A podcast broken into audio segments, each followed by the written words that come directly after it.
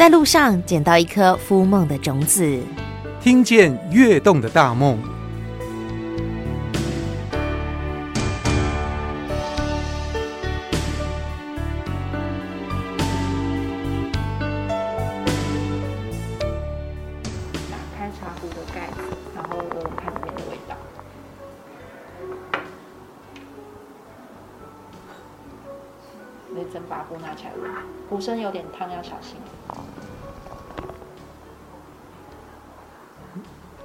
开就有闻到啦，那个味道，味道很香哎。对，因为那个就是台湾人，就是比较潮湿，有时候闻茶干就是没有什么味道。嗯、然后，但是你在热气出现的时候，它就会随着热气把茶的味道带出来。嗯听见跃动的大梦，我们今天浪漫一下，来到台南的巷弄里头，我们来找茶。这不是找麻烦的意思，而是要找一个悠闲的生活。呃，然后在这里发现了一个茶堂，很可爱哦，有一个妹妹在里头泡茶。我觉得她很年轻的外表里面有一个很老的灵魂，在这里喝老茶吗？这是一二茶堂，茶堂的茶童是思婷，思婷跟我们介绍一下你现在泡的茶。现在泡的是清香乌龙，然后它是来自玉山的茶。啊，因为它生长在冬天，所以它整体的茶喝起来会有比较明显的凉感。所以这个凉感是只可意会不可言传嘛？因为大家印象就是呃传统的中式的功夫茶不都是热茶吗？那所谓的凉感是什么呢？凉感比较是有点像是反映植物它生长的环境。就你可以想象，它种在一千五百公尺高的地方，它其实在冬天的时候是异常的寒冷的，是因为茶叶在很寒冷的时候，它其实甜度也会特别高。然后它里面的成分整体来说，在我们喝下去的时候虽然是热冲，但是你会从就是它的尾韵里面感觉到，嗯，有一个凉凉的，就是茶的那个凉凉的感觉，有点像薄荷感。然后会从就是从你的味觉，然后一直进入到口腔，然后到整体的，甚至有时候有些人说哦，会到头腔的感觉，就是会有一个畅通感。然后那个气体的感受，通常我们就会说哦，好像带有一点凉感的感受，不是像喝汽水那种哇。直冲脑门，不是这样的，它就是一个像茶的那个音韵的感觉，一路的到脑门上头去。但是这种东西都是很细微的变化，我觉得还是要像我们的茶童这样子很优雅的，然后呢细细的品味才可以感觉得出来。其实我觉得这种感觉蛮像是我们在悠闲的午后，然后呢穿梭在台南的小巷弄里头的感觉，它其实就是很。典雅的、很从容的，然后要体验一种慢生活的人才有这样的感受。不过，很年轻的妹妹怎么会来做这样的工作？其实也蛮令人好奇的。所以，思婷是家学渊源吗？怎么会想要来泡茶呢？其实我们家的人完全没有在喝茶。对，哦，有啦，我们家唯一喝的是奶茶。欸对，因为家庭其实没有喝茶的背景，所以后来长大之后接触到茶的时候还蛮好奇的。对，我就开始有就是哎附附近有开茶馆，然后我就到了茶馆去喝茶。刚好那个茶馆新开的，然后老板就就开始跟我闲聊，这样发现我是就是工作上好像文字很厉害，他就问我你要不要经营一下我们的粉丝专业啊？然后我就开启了那个。去喝免费茶之旅的打工旅程，这样，对对对。到了茶行当小编，然后开始喝茶，是这样吗？对，有点是这样的起源啊。然后就糊里糊涂喝，喝了一年多的茶。有一天老板不想做了，他就问我说：“你有没有考虑来把我们这个茶馆买下来呀？”那时候我就是傻傻就跟他说：“嗯，我很喜欢，但是我没有钱。”对，因为台南生活还蛮悠哉的，但是在这边就是想要找到一份喜欢的工作也没有很容易，所以那时候很心动这样。是，对，有几个问题。首先，思婷是台南人吗？我是高雄人。对，可我这是在台南读书，所以因缘际会，就一切都是巧合。啊，好。所以你喜欢台南这种慢生活？对，对我来讲，台南的尺寸就是路也很小条。人都很近，你要去哪里都可以走路，然后太阳也很温暖、很舒服，就是一切都很刚好。在一切刚刚好的状况下，老板刚好也要脱手他的茶馆，所以你就接手了。你这么有勇气吗？我一开始有想说是不是要多想一下，但是因为那时候我本来是跟我的学妹一起盘这个茶馆，我跟学妹讨论。我们的结论是你越想越可怕，你就会不想做。你怎么想都不想做，那你不要想了。所以一鼓作气、冲动就盘下来了。是的，我们三天就签了一张合约，然后跟一个本票，然后你不怕被卖了？嗯，我就签了约，把我自己卖掉。你真的卖了？不真的买了。呃，也许现现在对大家来说可能不是一笔真的很庞大的金额啦，但是因为对学生来讲，嗯、就是它是一个还不起的金额，所以我我那时候就是没有多想，就三天就把它签了。欸、真的真的很需要有勇气，而且他在学校附近嘛，然后那时候已经学业到一个段落了嘛，你可以全心的投入你的事业了吗？呃，我当时其实还没有毕业。对，那但我当时因为也是蛮迷惘的，所以我当时其实就是先休学，然后停下来，想说，哎，刚好是这个状态，好像没关系，那我就接吧。就是刚好你也没有很确定当下到底希望的是什么样子，就来试试看。对，就机会来了，然后想说，好，没关系，也许这是注定要给我的机会，我就签了。然后呢？然后呢？然后签了之后就发现，天哪，太可怕了！哪里可怕啊？嗯，因为当当下在签合约的话，你就是比较不会去思考说，哎，你真的开始营业的时候，你哪边要花钱啊？然后你你是不是就是真的只是那个本票上看到的数字？对，但是从开门的第一天，你就会发现，哦，原来不是这样的，本票上的数字只是一个固定你要还的最基本的底线。对，但是我们接下来要花的钱，就是从那个以上开始，每天都要花钱，眼睛睁开呼吸就要钱。对，那店打开也要花钱，店不开一样要花钱，所以你必须要想办法赶快去赚钱。可是因为我们什么都不会，所以就这个事情就突然变得很复杂。而且对于学生来讲，这是一个很大的负担吧？对，这个这个负担就是有点像两个人出去做全职工作，你可能两份全职工作的薪水都要拿来还债，就大概是这样的状态。所以一开始其实有想过不要做了，是不是我们就是我跟学妹两个人收财，我们就开始去外面工作吧，然后拿来还钱。可是后来发现这件事不切实际，因为我们就算两个人都找了一份全职工作，你去外面工作拿来的钱薪水全部拿去还债，那你自己连生活费都没有。是啊，对，所以这个太不切实际了。所以我们后来就决定，不论如何，就是一定要试看看。对，你一定要试看看，努力把店就是至少经营到一个状态。对，不然就有点有点可惜，就是当初就是一鼓作气的签下这张合约，这样。所以梦想跟现实其实是有很大的落差的耶。那这时候你是怎么做心理调试？哦，我们当初做的心理调试有还蛮多元的，就是包括求神问佛都有过。对，然后后来因为真的不知道怎么办。我甚至就回学校上学了，uh huh. 我就变成早上先回学校上学，然后中午以后就回来开店，然后到晚上隔天早上八点再去学校上课，然后这样日复一日。然后因为周末就是六日也上班，所以我们等于就是一周七天没有任何休息，连除夕都在工作。Uh huh. 可是这样子的努力，茶堂没有起色吗？呃，其实我觉得我们很幸运，因为有一点是误打误撞。中间遇到的客人们，就是也帮忙了非常多，就是因为客人来也会很意外，就是而这个店的老板也太年轻了吧，两个大学生，对，还没毕业，早上还去上学，然后刚刚才来这样，对对对，所以其实大家都蛮照顾我们的，对，那当时候我们一开始是完全不懂茶。坏处就是我们必须要从头学起，所以我们会很辛苦，就是一边做的时候就要一边学。但是好处呢，就是说我们很能够体谅客人的难处。很多客人是本身没有在喝茶，那他今天出到一间茶行，就是他什么都不会。那我们大概非常能理解那个心情，所以我们可能在介绍啊，或者是在说明的时候，会比较体谅大家的心情，讲得会特别仔细，或者是说会比较明确。所以所有的功夫都是稳扎稳打来的。是的，就是当然一开始就是傻傻的，就是诶，可能很多东西都是要，包括看书或是找老师，就是都要做。对，但是因为你每天都要冲好几十壶茶，嗯、所以随着时间慢慢的、慢慢的，多多少少你还是会累积出一些自己的心得。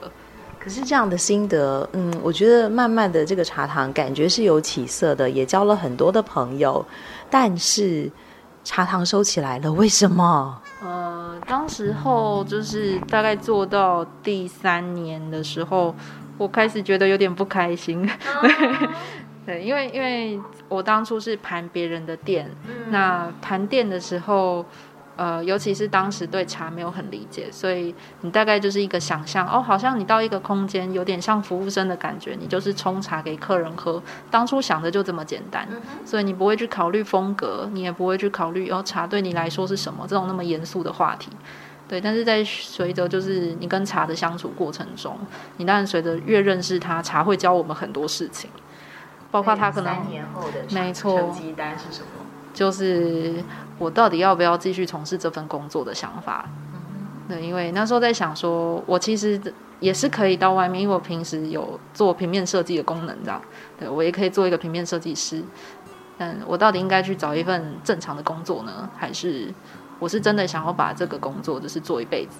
对，所以那时候在考虑这个事情。可是因为在原本的空间有很多东西不是自己可以控制的，包括因为原本空间的风格，就是你整理整理整理到最后，你就会发现好像除了把它整栋就是打掉重做，没有其他的办法。但是那是不切实际的事情啊。其实茶也是一样，跟空间都是一样。如果它的基底不好，本身水泥就是一个会漏水的地方，你无论表面的油漆有了再多层，它还是会漏水啊。他每年就是会告诉你，哦，我要漏水了。嗯、对，你做再多装潢都是没有用的。是，对。那或是说，呃，这个跟做茶也是一样，就是它本身里面的东西如果不好，你其实外表你再怎么处理它，它还是不好。对，所以就是，呃，我当时有发现那个空间，我好像没有办法再继续整理了。所以我就在想说，哎，我是要另外换个地方吗？还是我要不要不要做了？有没有发现这个妹妹其实是蛮勇敢的？到这个时候，你真的很大胆的，就是直接壮士断腕。对，因为那时候很多人会劝我，你离开了这个地方，很多客人会走掉哦。对啊，对，会担心，对不对？很害怕，其实还蛮害怕的，因为那时候想说，而且因为。重新找一个店面不是一件简单的事情，因为台南在那个时间点开始房价也慢慢的都变得蛮高的，都很高。然后所以后来我就勉强的找到了一个小房子，呃，我觉得尺寸、地点都合我意，勉强，因为它因为它太残破了，是哦，因为它它就是它外表看起来是一个可以遮风避雨的地方，但是你进来之后就会发现。呃，里面的地板是就是破起来的那一种，就是，然后，而且它是那种呃很久以前的磨石子，但整个都破菇。那是因为里面太潮湿，那它这个房子大概五六十年，从来没有做过就是外墙的防水，所以它历年的那个水汽都积在里面。所以我当初进来的时候，就跟朋友讨论说，哦，这里面感觉像是会长霉菌，或者是会长那个。藻类的感觉，它不只是废墟哎，而且它是一个很潮湿的所在，就是因为这边湿度真的很高，然后因为窗户又少，那里面又有很多那种就是木头的结构，所以其实都是坏掉的，然后就是变成它木料，就是你用手指压下去，它就会陷下去，所以它其实没办法住，所以所以根本就是要全部打掉，重新整理，是这样吗？对，因为我我没有真正就是整修过这种老房子的经验，所以我一开始还想的很美好，想说，哎，你是不是就是那个表面的那个，就是处理一下墙坏掉的处理一下，然后木料换一换就好。但没想到，就是真正找了就是做设计的朋友来看，然后尤其是到开工之后，就是增加了非常多的困难度，就是包括可能所有的水泥几乎都是不太。呃，不太能用的，所以我们都是要挖到建红砖，水泥全部重批这样。对，那甚至工程中间就是有一些小问题，所以就变成有一整面的墙，所有的楼梯、厕所、天花板、地板都是新做的。你没有东西不是新做的了。呃，对，因为当时其实我的要求还蛮简单，我就是跟设计师朋友说，呃，我请你最大的原因就是因为我需要这边结构稳定，因为我要住在楼上，我很害怕，对，我很怕就是有什么天灾的时候，我我不知道该怎么办，所以求求你现在，我我没有要求一定要做的很华丽什么，我们最重要就是，对，我们最重要花的钱就是要把那个结构补齐，所以就补了很多 C 型钢。这些都是钱呢，你茶堂还没开哎。没错，所以我那时候要搬家的时候，我就先事先帮自己带了一大笔钱，就是让自己可以在休息的时候不要那么有压力，然后在整修房子的时候不要那么奔波。整修房子休息的时候，表示这个时间是没有工作、没有收入的。可是你带了一大笔的钱，你不会觉得喘不过气吗？有，我有，我有很认真的精算过这件事，所以，所以我当时就是想说，这一次的整修跟这一次的就是移动，也许是就是这几年来的最后一次。如果真的没有办法营运的话，那之后，对，这个是我最后觉得我尽量做到，我什么都做了，我觉得我尽我所能的做，那结果是什么就不要想太多。好，至少我努力过了。然后呢，虽然我没有办法让它有华丽的装潢，可是它是一个温馨的所在呀，而且很特别耶。那现在装潢好了，茶堂终于可以开幕了。那在经营上，哎，又有什么样的这个甘苦可以跟大家说说呢？因因为我已经开店开了三年，嗯所以我还蛮清楚自己想要的氛围是什么，或者是。呃，希望客人来，他从头到尾就是可以感受到哪些东西。那我的流程啊，我应该怎么出茶，这些其实都算是有经验的状态。所以一开始在整修的时候，就做了一个没有风格的设定。没有风格的设定，对，就是就是你的风格。呃，对，因为一般就是到所有不管是咖啡厅或是茶馆，通常大家都会有在做建筑的时候都有一个设定风格的问题。对，但是当这些风格越明确的时候，大部分台湾人进去以后，就只注意到你这家店很漂亮，你这个是什么风？比如你这个是工业风，哦，你这个是日本的那个什么风格，对，或者是你这是欧式的什么风格。当然空间上没很重要，可是那个东西它会有点把实际上我们要喝的茶，只是有点带偏的主题。所以，我们的茶童果然很希望大家把那个焦点还是放在茶上头。那，呃，在我们的茶堂里头有这么多的茶，你通常要怎么样帮客人做配对呢？其实，因为每个客人在踏进来茶堂的时候，心态不太一样。有一些客人他现在可能就是呈现着一个比较疲累的状态，他想要进来好好的休息。